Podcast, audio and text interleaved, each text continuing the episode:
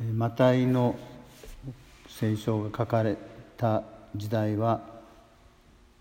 イエス様が亡くなってすでにもう40年以上経ってた頃だと言われます。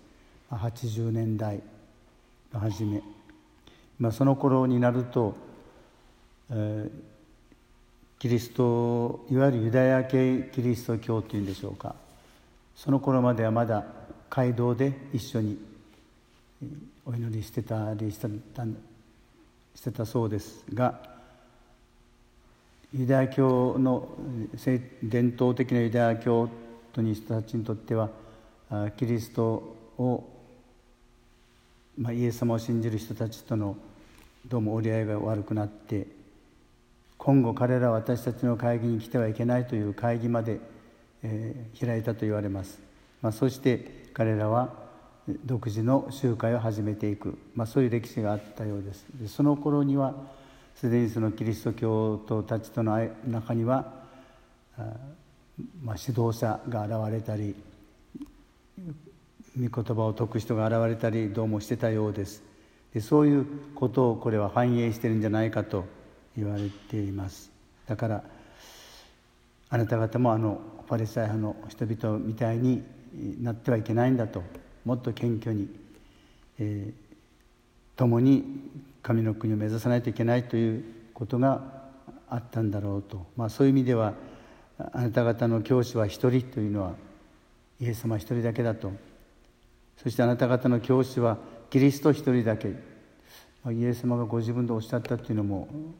おかしなおかしいなとも思ったりするんですが、まあ、それはメシア。私たちが信じてる本当の救い主が一人だけが教師だと、まあ、そういういろんなことを、えー、マタイは当時の教会にとも伝えたいこれが私たちが受け継いできたイエス様の教えだと謙虚に生きることということが大きなテーマのようです。まあ、謙虚といえばこの肩書きのない世界はないわけですけれどもあの私たちの進学校の創立者のスルピスという神様は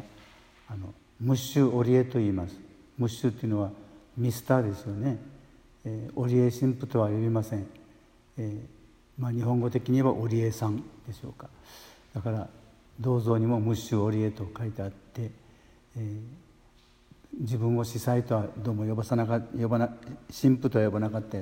神父とはフランス語ではピエールって言うんですよね。でもそれも使わない。普通のミスターを通したようです、まあ、その地域がそう呼ぶのかどうか分かりませんがいずれにしても私たちのこの肩書きはそれとしても一人一人の肩書きは信者という肩書きしかありません。でそのイエス様の志を私たちも継いで今日も謙虚な一日を歩みたいと思います。